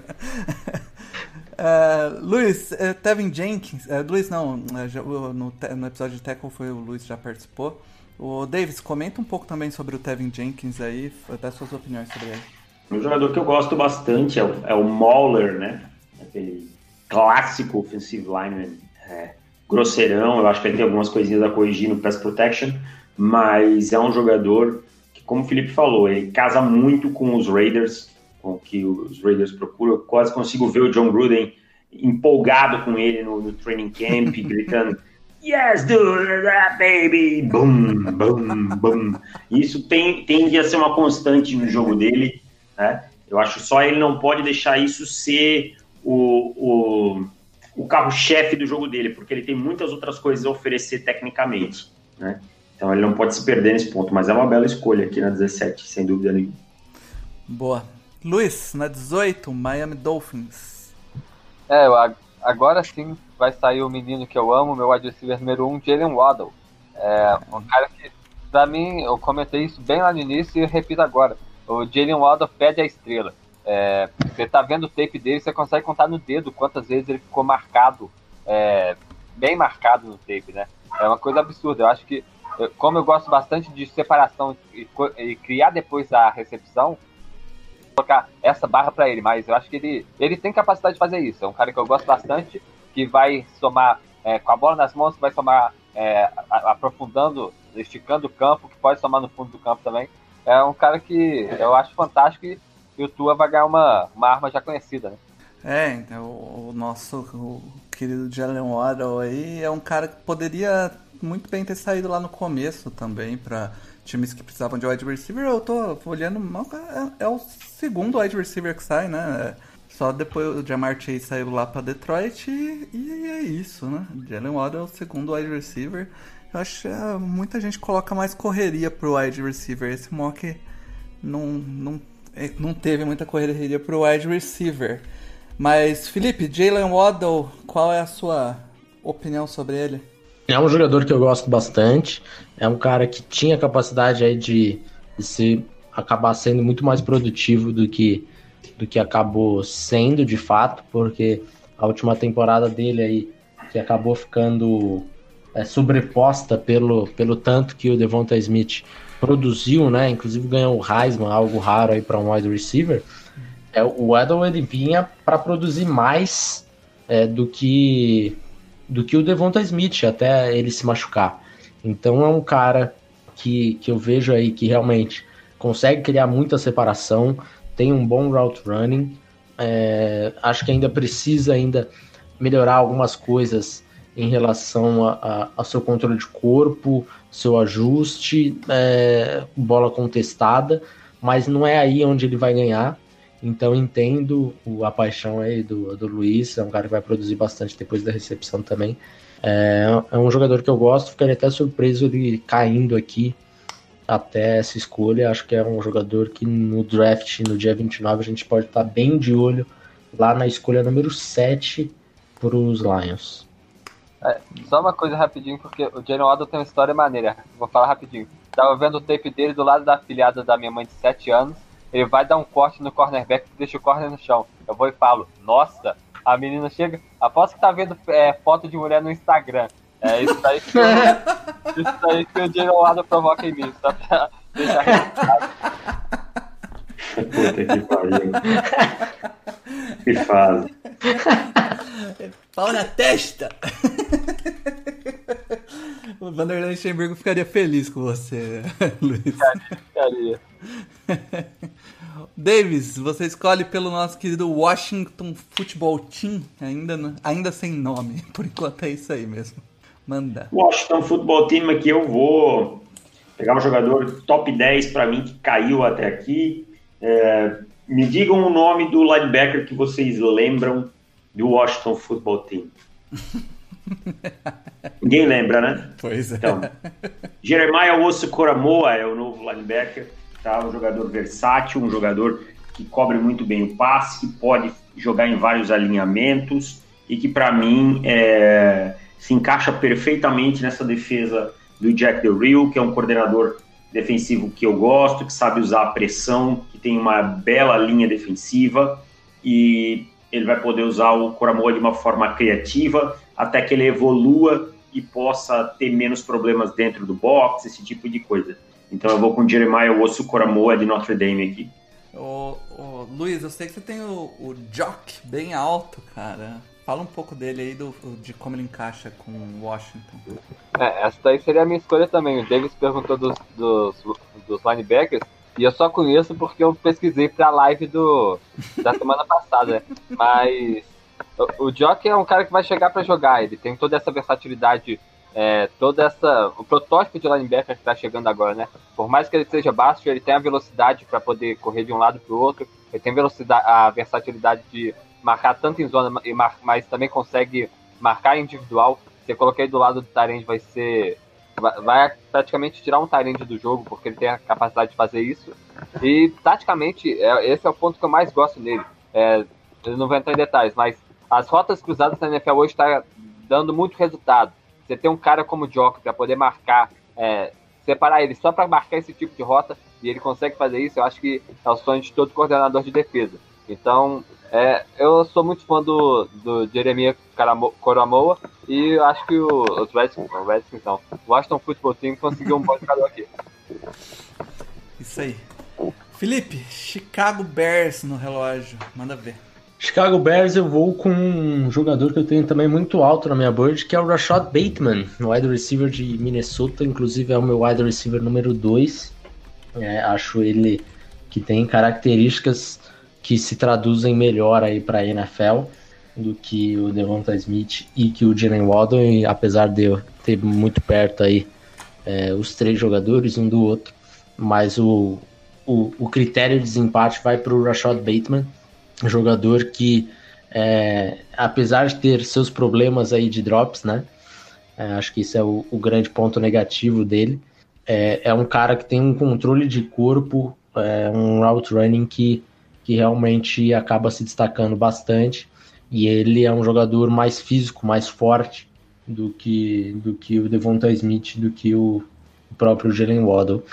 É, então vou com ele aqui. É um, é um, infelizmente para o Rashad Bateman, né? Porque ele vai para o cemitério aí de, de wide receivers, porque ninguém para passar para ele na carreira enquanto ele estiver em Chicago porque Chicago nunca teve um quarterback para lançar a bola na vida da franquia, da história, né? Quando você tem Jay Cutler como principal quarterback da história da sua franquia, você tem um problema muito. Ou, ou das duas, uma, ou você tem um problema gigantesco, ou a sua franquia nasceu há 15 anos atrás. Infelizmente, não é a segunda opção, é a primeira para Chicago, que passa mais um ano aí só cheirando os quarterbacks e não consegue passar perto de nenhum bom quarterback é, nesse draft. E vai acabar tendo que ir com, com o Rashad Bateman e vai se tornar o novo Allen Robinson lá em Chicago. É, é o que eu ia perguntar, cara. Será que é, Davis, quando chegar lá o, em Chicago, o Allen Robinson vai botar a mão no ombro do Bateman e falar assim: meu amigo, se prepara. Aspira. Essa pica não é mais minha, essa pica é sua, Aspira. Eu acho que é por aí mesmo, cara. E Chicago fica naquele pior lugar que tem, né? Que é aquele limbo que a gente chama, né? Nunca consegue estar na posição de pegar quarterback nem brigar por nada melhor. Não é muito promissor para um wide receiver chegar no seu training camp e encontrar Nick Foles e Andy Dalton. Cara, é, o Chicago é aquele time que é dó, porque ele é bom o bastante para não, não ser um completo desastre e ficar nas posições altas. Mas o lado ruim é que ele tem um quarterback ruim e não fica nas posições altas, né? Então, terrível. Desperdício de talento sem limites nesse time. Luiz, Indianapolis Colts draftando. É, eu vou pegar um Edge pros Colts, eu vou pegar o Kit Payer de Michigan. É, eu vi bem pouco Edge esse ano, não consegui terminar tudo que eu tinha para fazer, mas eu vi o Pei e gostei bastante do atleticismo dele, principalmente do motor. Por mais que tecnicamente não esteja pronto, ele consegue ganhar com vontade. A gente, o Kerry Hyder no 49ers ano passado, teve acho que uns 9 sacks e foram 9 sacks dessa forma. Eu acho que ele vai ter potencial para melhorar. Ele começa de um nível decente, mas tem potencial para chegar lá em cima. Mas de onde ele começa, por conta desse motor, por conta da velocidade do atletismo, eu acho que ele chega num bom nível. Ter o DeForest Buckner do lado também deve ajudar essa transição, tirar um pouco de do peso em cima dele e a, o atleticismo que ele tem vai ajudar bastante nesses instantes, que é uma coisa que o Buckner faz, faz muito bem, que é abrir espaço para alguém mais rápido chegar. Eu acho que isso pode dar, colocar até alguns números no board para ele nessa temporada. É, o, o Felipe, o Quit Pai ou Paier, sei lá como o pessoal chama ele, ele chega no Indiana, se, se for para Indianápolis, né, é, fortifica uma unidade que o ano passado cresceu bastante de produção, né, a defesa do Indianápolis chamou atenção ano passado, acabou ajudando o time a chegar no, nos playoffs e, e seria uma boa, você acha que é isso aí mesmo? Eu gosto, seria minha escolha, uma escolha abaixo, né? Já tava aqui caindo de maduro o Quit Pay, é um jogador que eu tenho mais alto do que ele tá saindo. Ah. Devolveu, Luiz. é, acho que a board não foi, não caiu legal aí para ele, né? Mas sair aí para Indianápolis, acho que ele vai acabar até ficando satisfeito porque é um time que, que deve que deve disputar, deve competir aí no topo nos próximos anos acho uma bo boa escolha aí de, de Indianápolis. É, é, o meu edge número um da classe. Apesar de ter alguns problemas com a falta de produção dele, que me dá um certo arrepiozinho. Tamanho também, né? Não é, é tão grande, né? Verdade. So, agora na 22, Felipe, você escolhe por Tennessee.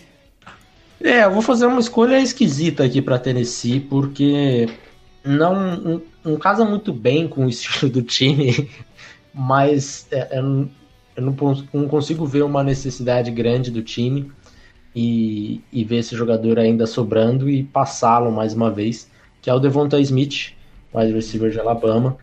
É, é, um time que joga bastante físico, né, que corre bastante com a bola e é um time que perdeu o Corey Davis, que é um cara forte, alto, que joga com a sua fisicalidade Daí chega o Devonta Smith, que é um jogador mirradinho, é, mas é muito, muito ágil, consegue, consegue criar muita separação, tem um route running muito bom.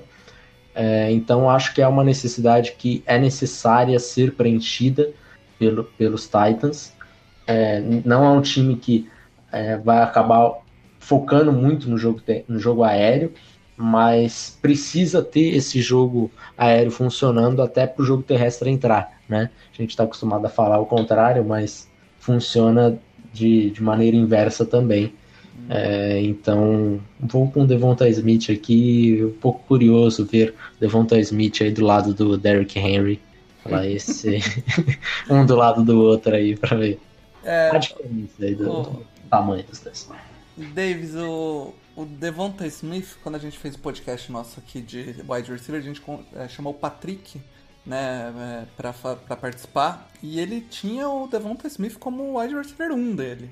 Ele gosta muito do, do Devonta Smith e, e o, ele caindo aqui na 22.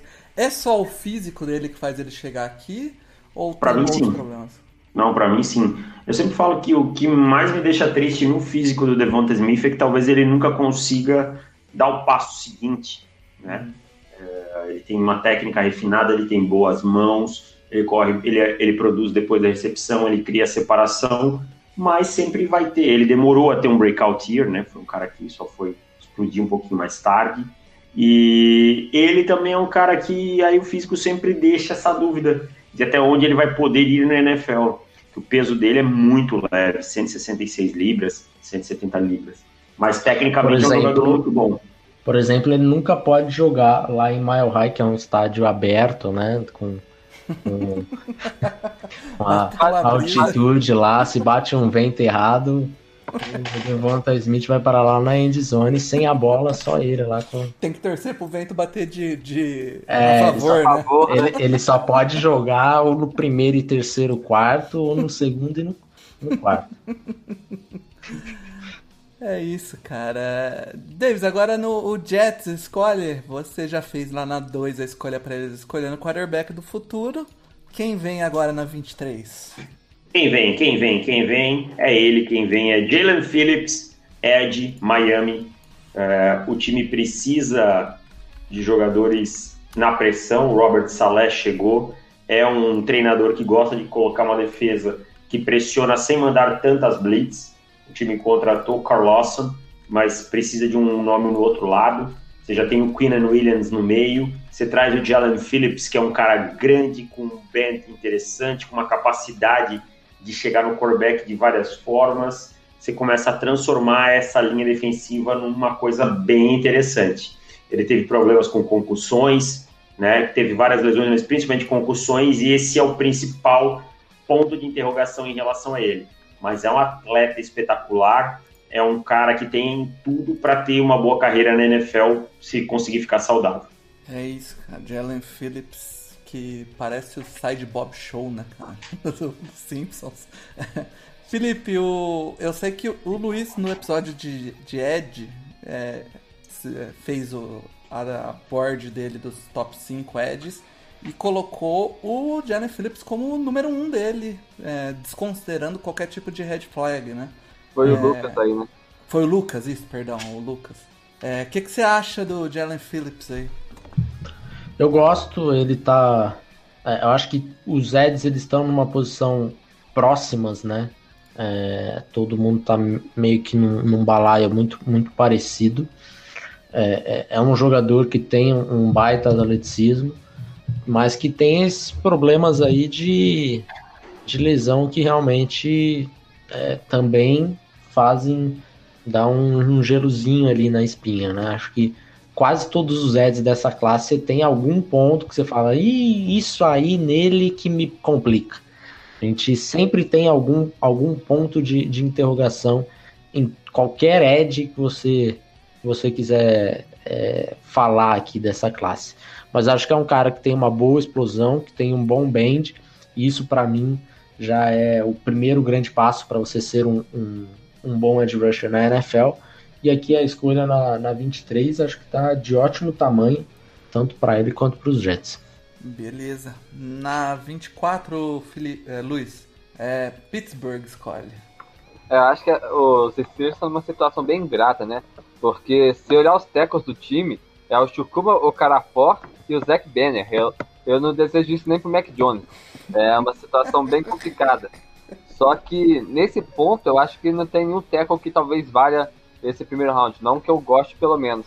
Mas é, não dá para pegar um running back com, seu, com a ponta da, da sua linha ofensiva desse jeito. Então eu vou escolher o Samuel Cosby, de Texas. É um tackle que eu vejo com muito problema técnico, Eu não gosto do footwork dele, eu acho que as mãos dele também podem ser mais coordenadas, mas tem potencial de melhora. Você vai pegar e rezar para dar certo, porque se acertar ele vai ser um bom jogador, mas ele não começa em um nível tão alto assim, pelo menos do meu ponto de vista. Eu tenho até o Tyron Raduns na frente dele, mas é, eu tô, vou tentar deixar meus crushes de lado para poder fazer esse mock. Então vou com Samuel Cosme aqui.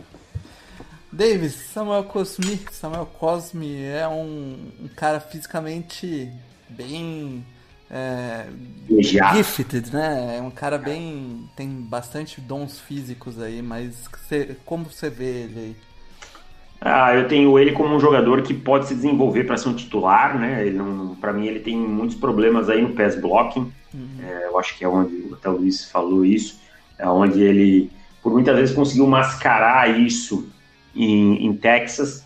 O Sam Ellinger tinha muita mobilidade, conseguia se desvencilhar e sair correndo e tal, né? Isso ajudou em alguns momentos o Cosme, mas eu acho ele um bom projeto. Né? Eu acho que ele é um cara é, que pode chegar é, ter o seu, o seu impacto e tal, mas é um cara que vai melhorar ao passar dos anos ali para ter um. Tá, tá sólido de verdade ali no, na metade do seu ano 2, por aí. Legal. Felipe, assim como o Jets, você escolheu o seu quarterback do futuro e também vai ter mais uma escolha agora na 25. Jack é, aqui nessa, né? nessa situação aqui dos Jaguars, eu vou até trazer uma frase que o Davis trouxe aí, perguntar para vocês qual é o, a dupla de safety titular de Jacksonville. É, eles acabaram trazendo aí o Ration, Ration Jenkins, né? Pagou uma nota pro, pro Jenkins, não faz o menor sentido para mim. Eu aplaudo. É. Parabéns. E... Parabéns pra quem é trouxa, né, Paulinho? Poxa. E, e ainda o, o, outro o outro jogador aí que forma dupla com com o Jenkins consegue ainda consegue ser ainda pior. Isso que é incrível, né? Que é o Gerard Wilson. Então eu me vejo numa posição aqui de selecionar um safety. Eu vou com, com o Trevor Merrick, jogador de TCU. Para mim é o melhor safety dessa classe. Um jogador que tem um ótimo range, tem ótimos instintos. É um jogador que formou aí dupla com Ardarius Washington né, que foram dois crushes meus durante a temporada de 2019. Em 2020, o crush ficou só do lado do, do Merrick, porque o Ardarius deu uma, teve uma queda aí. É, mas eu acho que é um jogador que chega para ser titular numa posição importante que Jacksonville não tem, né? Já melhorou bastante aí a, a secundária, trazendo o, o Shaquille Griffin, mas é, precisa de, de bons safeties. E acho que o começo disso é trazendo o Trevor Merrick, jogador aí para patrulhar o fundo do campo. Luiz, no episódio que a gente fez de defensive back, você tinha bem cotado o Murray, né? Isso, ele também é meu safety número 1. Um, e eu acho que tem. É, a vantagem não é tão grande pro 2, mas eu gosto bem mais do, do Trevor Murray. É, eu quero, quero, tô curioso para ver como vai ser o encaixe dele na defesa da NFL, né? Porque o que o Gary Patterson pedia para ele em TCU era bem específico. Eu não sei como que vai chegar na NFL, como que ele vai chegar fazendo na NFL. Mas eu acho que isso não chega a ser uma, um problema para ele, é mais curiosidade minha mesmo. Ele é um cara que marca muito bem no mano a mano, que consegue é, render nesse tipo de cobertura. Em zona, eu não consegui ver ele jogando muito, exceto quando ele marcava em cover 1. É, tinha alguma coisa, mas fora isso, eu não consegui ver tanto dele marcando em zona. Mas é um bom jogador, ele não é o safety 1. Eu acho que é consenso como o melhor safety dessa classe, não é à toa. É um cara que vai chegar para sanar uma necessidade bem grande do Jaguars. O meu amigo lá, o Guto Salonski do Trevor Brasil, Trevor Lawrence Brasil, vai gostar. Davis, o Cleveland Browns ano passado aos trancos e barrancos conseguiu finalmente voltar aos playoffs, né? Venceu um jogo de playoffs num, num jogo bizarro e aí tá na pique 26 para tentar dar uma reforçada e aproveitar os anos de calor aí que tá acabando já do do Mayfield. Já, já, ativaram, né, o quinto ano dele, né? É, então, é, passa rápido esses anos de calor é, você não aproveita, cara. É, e aí, o que, que eles vão tentar fazer para aproveitar? Eu acho que essa chegada aos playoffs, isso passa muito por um trabalho de uma dupla. É, Andrew Barry, general manager, e Kevin Stefanski, treinador, né? Conseguiram tirar do time de Cleveland o melhor.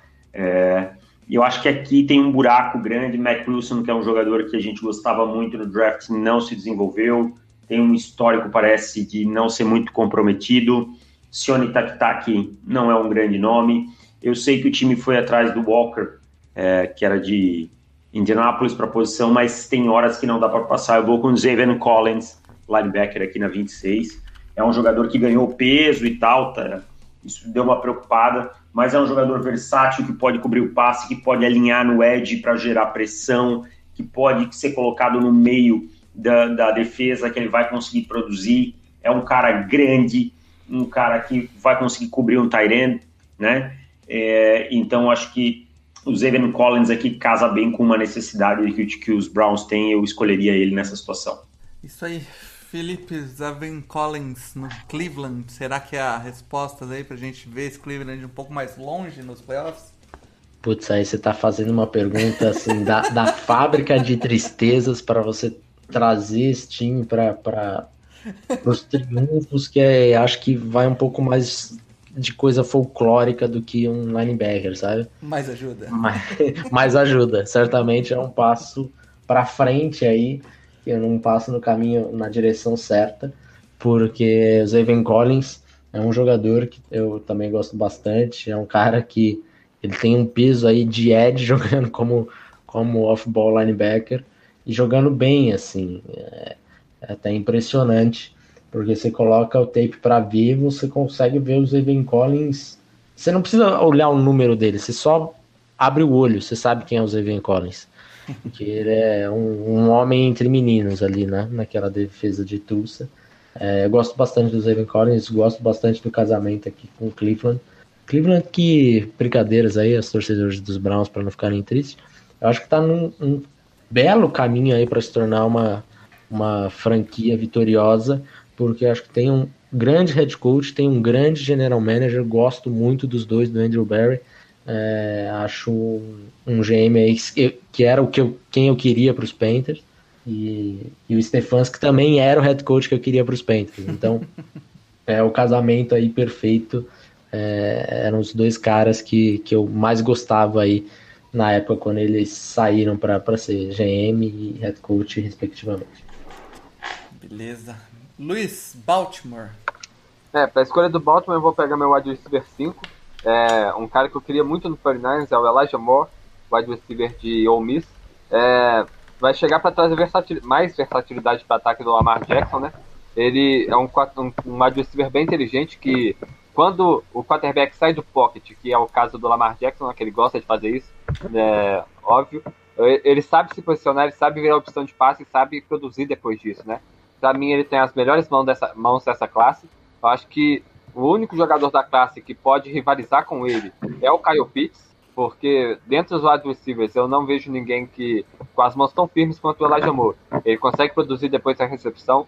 Eu acho que dentro do jogo as rotas dele ainda precisa dar uma, uma limpada. Pode melhorar um pouco o footwork, trabalhar melhor o corpo da rota, mas nos treinos um contra um, nos, é, os treinos um contra um que ele postou em algum lugar ali, dá para ver que ele tem potencial para fazer isso. É, é, jogo é jogo, treino é treino, todo mundo sabe disso, mas eu acho que ele tem o potencial para fazer mais do que ele já, já consegue fazer hoje. É um jogador que eu gosto bastante e seria uma opção de passe para o Lamar Jackson. Davis, apesar de dinâmico, é um dos melhores ataques da NFL, é realmente uma coisa que faltava, era bons alvos aí pro para Baltimore, né? Você acha que o Elijah Moore ajuda? Eles têm hoje basicamente o Hollywood Brown, que é um, um cara muito mais de é, recepções, é, jardas depois do, da recepção, né? Será que melhora um pouco a variedade de recebedores é, para Baltimore? É, eu não sou um grande fã de Laia Moore. Eu, eu, particularmente sou, acho que ele é um jogador é, comum. Essa é a verdade. Eu acho que ele tem essa questão das jardas pós-recepção, as mãos são relativamente boas e tal, né? Mas eu acho ele um jogador muito cru no road running, acho o controle do corpo dele precisa de muita evolução, a envergadura é muito pequena e tal. Eu não sou um grande fã de Elijah Moore, não. Acho que, que eu não. Eu, eu acho ele um jogador até muito com um biotipo muito parecido com o do Marquise Brown. Então eu acho que não é uma escolha que eu faria. Mas é, é um jogador que eu tenho mais lá para dia 3. Beleza. Vamos agora de. 28. Dia 3, Davis? Calma lá também, né? Pô, cara, olha só.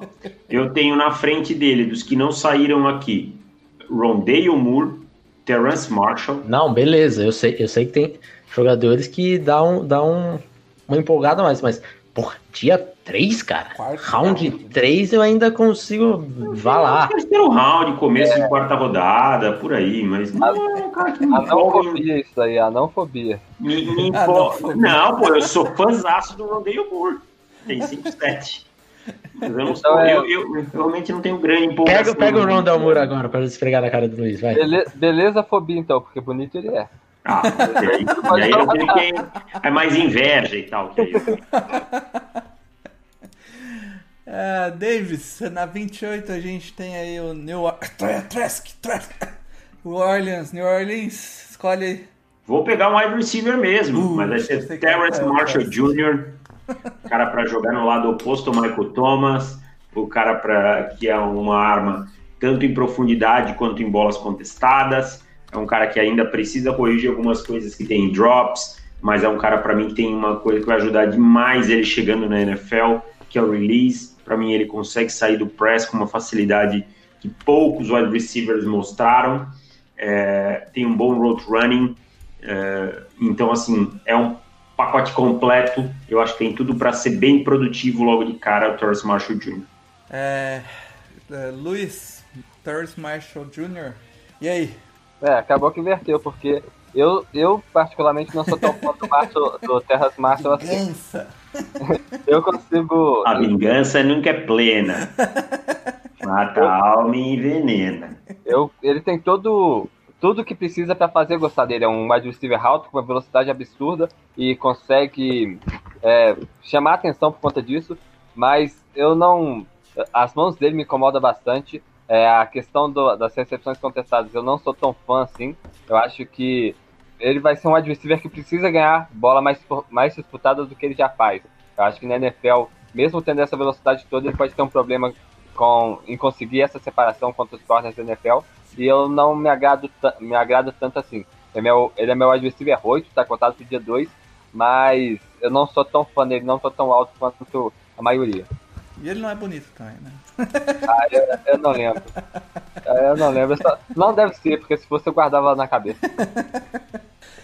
Felipe, na 29, o Packers tava precisando de wide receiver. Será que é esse? Será que vem? É, eu queria dizer que os dois estão errados, porque o certo a resposta aqui é Rondell Moore, wide receiver de Purdue. Jogador que, que infelizmente aí tem 5-7, mas vamos deixar isso de lado porque é um cara que tem um atleticismo espetacular, jogador é, para ganhar jardas depois da recepção é simplesmente é, inacreditável. Um jogador que tem uma baita explosão, é, apesar do tamanho dele, 5'7", é um cara muito físico, tem um, um, biotipo de running back que ele vai dar o contato, ele vai ser o agressor quando ele tiver com a bola na mão. É, teve seus problemas aí né? De é uma temporada meio esquisita dele, se lesionou, não se lesionou. A temporada passada também lesionou na coxa. É, o, o, grande ano dele acabou sendo 2018, mas assim, sempre que ele esteve em campo, ele sempre foi o melhor jogador em campo, né? É, até quando o, ele jogou ali com com o David Bell, que também é um outro wide receiver que vem para a próxima classe, que também é um wide receiver que deve ser deve brigar aí para pela posição de wide 1. O Rondell Moore ainda assim ele se fez ser notado, né, na partida assim, primeira jogada, Rondell Moore fazendo big play. Então, é um jogador que eu sou fã desde sempre é, e aqui caí, acho que num lugar espetacular para ele já tem um, um, wide, um outro wide receiver lá, o Davante Adams, e ele vai complementar muito bem o Adams. Ele não pode ser aquele wide receiver número um de, do time, né? Como já tem o Adams, acho que aí vai ser uma dupla mortal aí na NFL, porque são. Eu gosto demais aí do Rondell Moore. É um dos meus filhos nesse draft. É, e o Davis declarou todo o amor dele ao Rondell Moore. Fala um pouco do, do seu garoto, então, Davis. O Rondell Moore é o Taz, cara. Ele parece o Taz jogando, né? essa é a verdade. É, ele me lembra muito assim o, um cara é um azogue, ele de onde cada jogada com ele pode se tornar uma big play. O grande problema do Rondell Moore é que ele não conseguiu se manter em campo, ele teve só 350 snaps nas duas últimas temporadas, e ele é um cara que não tem tamanho, né? Mas ele joga de uma maneira muito física. O Felipe fez uma comparação que eu sempre uso no começo da temporada, uma, uma é, ele me lembra muito o, o, jeito de jogar do Steve Smith, né? E, e, você dizer que um jogador lembra muito o jeito de Steve Smith jogar, isso, isso fala sobre ele muito, né? Então, é, se ele conseguir ficar saudável, mesmo com as limitações de tamanho, cara, ele só precisa de um coordenador ofensivo é, criativo, que saiba colocá-lo nos lugares certos, porque ele tem tudo para ser tipo. Ah, vou, vou falar, tipo o Tark Hill. Eita! Aquele cara que, bum, explode. Caramba. Aí, ó, torcedores do Packers. Cara, uh, Felipe, você dobra aí faz mais uma escolha agora pelo Buffalo Bills, que chegou ano passado longe, mas acabou morrendo aí. Também está tentando aproveitar o máximo do seu quarterback calouro, né? Em anos de calouro aí, contrato de calouro. Faz a escolha aí por Buffalo. E aí eu vou dobrar com outro filho meu, esse daqui. É, é um jogador que eu gosto mais que todo mundo lá no On The Clock. Foi uma uma discussão durante o processo, que é o Aziz Ojulari, Ed de Georgia. Eu acho um jogador que tem uma boa explosão, um ótimo bend, é um jogador que é, também é um jogador jovem, é, poucos snaps que ele teve aí durante a sua carreira, então a setinha aí tá, tá apontada para cima, acho que tem uma, uma boa linha aí de curva de aprendizado. É, lógico, tem seu problema aí de do peso, que também não é o ideal, fica um pouco abaixo, mas é, é um jogador que consegue é, produzir bastante com, o seu bend e com a sua explosão. Ainda vai ter uma curva de aprendizado dele, porque é um jogador que ainda costuma usar poucos movimentos aí de, de pass rush, tem que colocar mais coisas no arsenal dele, mas eu acho que ele tem as ferramentas para isso, né? E se ele já se ele já tivesse, já fosse um jogador completo, ele não ia estar tá saindo aqui na, na 19 com todo, na 29, na 30, né? Com todas essas ferramentas que ele tem. É um jogador que precisa ter um pouquinho de paciência. Mas, segundo o que a gente viu aí da, das entrevistas de Brandon Beane, e soltou, nós não, estamos, nós não vamos draftar para o presente, vamos draftar para o futuro. Eu acho que às vezes o faz muito sentido nessa frase e, e eu gosto bastante. Acho que é uma necessidade, vem para contribuir, mas não vem para ser o principal nome. É, mas acho que aí para o futuro o Buffalo vai ficar bem satisfeito aí com, com Aziz. É, Luiz, no episódio que a gente fez de Ed aqui do No Flags, o Lucas colocou como o Ed 3 dele, o Ojulari. É, qual a sua opinião sobre ele? É, ele não seria meu Ed 3 porque eu só vi dois, né? Essa, essa semana aqui eu devia estar tá, tá vendo o tape, mas eu, larguei mão. O Mario me falou do, do jogo lá, tô jogando o jogo ao invés de VT. Mas é, é engraçado porque me vender. Eu vejo no Twitter lá o pessoal descendo pau nessa classe de Ed. E esses dois que eu vi, o pai e o Aziz Ojulari, eu gostei bem. É, não tá nem perto do nível do Nick Bosa ou perto do nível do Chase Young, mas eu gostei desses jogadores.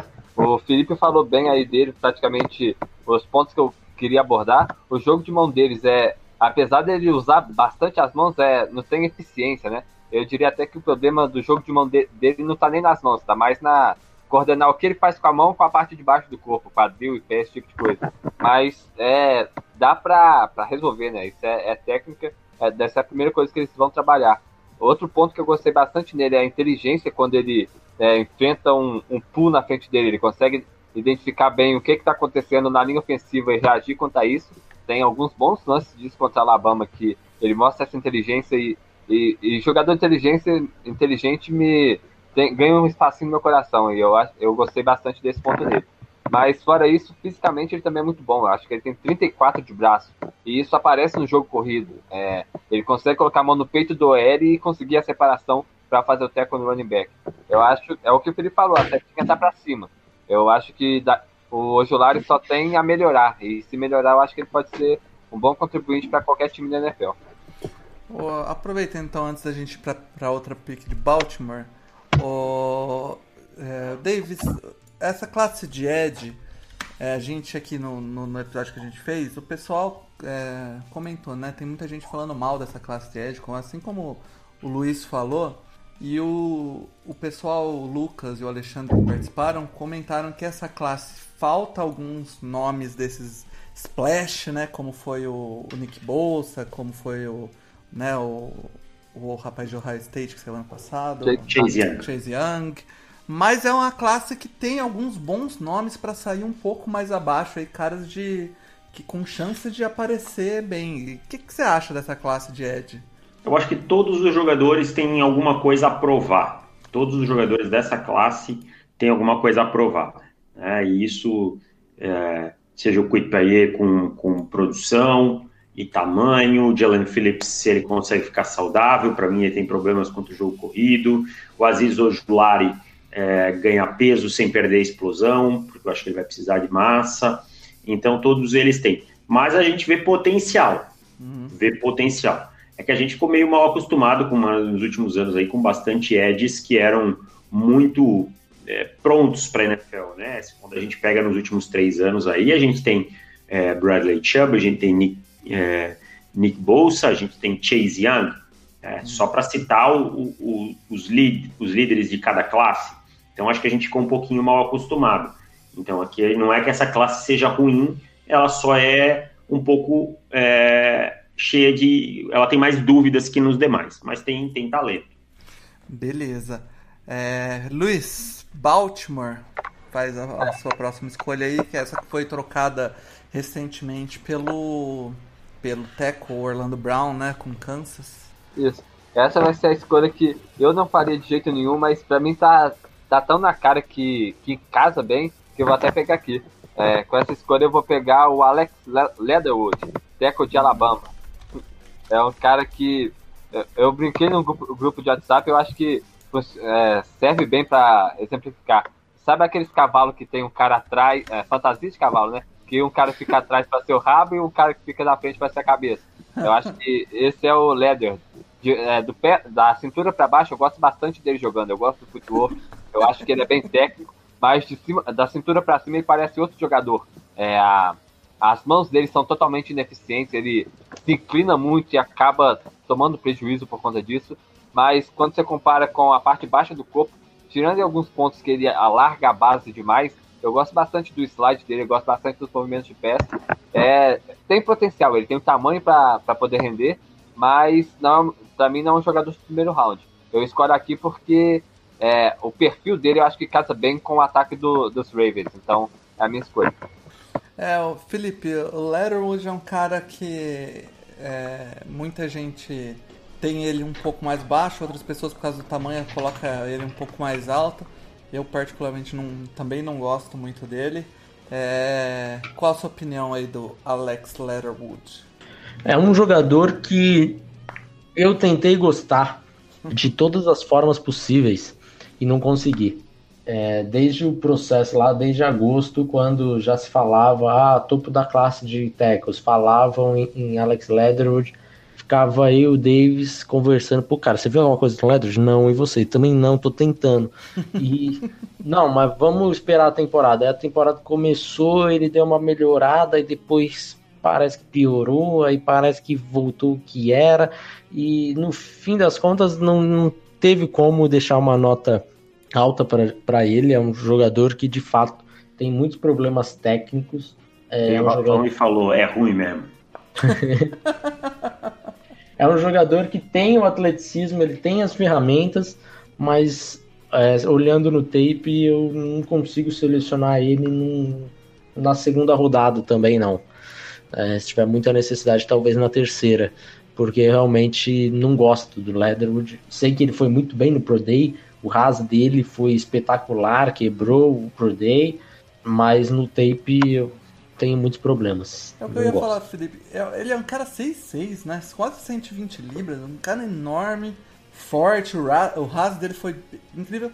Mas a hora que você assiste o jogo dele, ele não parece tão físico. É. O ras dele foi 9,69. Eu é. tinha nota de Ele parece round. soft, sabe? Tipo, como um cara desse tamanho é soft? Não faz o menor sentido. É, exato tinha nota de terceiro round para ele, mas esse ano eu resolvi considerar 10% do Haas na minha nota, né? Aí por isso que acabou subindo, subindo. pro segundo. Hum. Mas... É, é, aquela, aquela frase do draft day. É, looks like Tarzan, plays like Jane. É. Isso aí. Davis, para finalizar o nosso primeiro round, então, e o mock do No Flags aqui, que é o mock que importa. O, Tampa Bay, que é o, aquele maldito time que conseguiu manter todos os jogadores depois de ser campeão do Super Bowl, vai adicionar mais um talento de primeiro round ainda, para ajudar o Tom Brady a tentar ganhar mais um anel, porque ele tá precisando, né? Tá com poucos. Quem vai ser esse jogador? Um jogador que é criticado e que eu é, gosto mais do que a, a média Gregory Rousseau, Ed, uhum. vem para mim, é, é, um cara.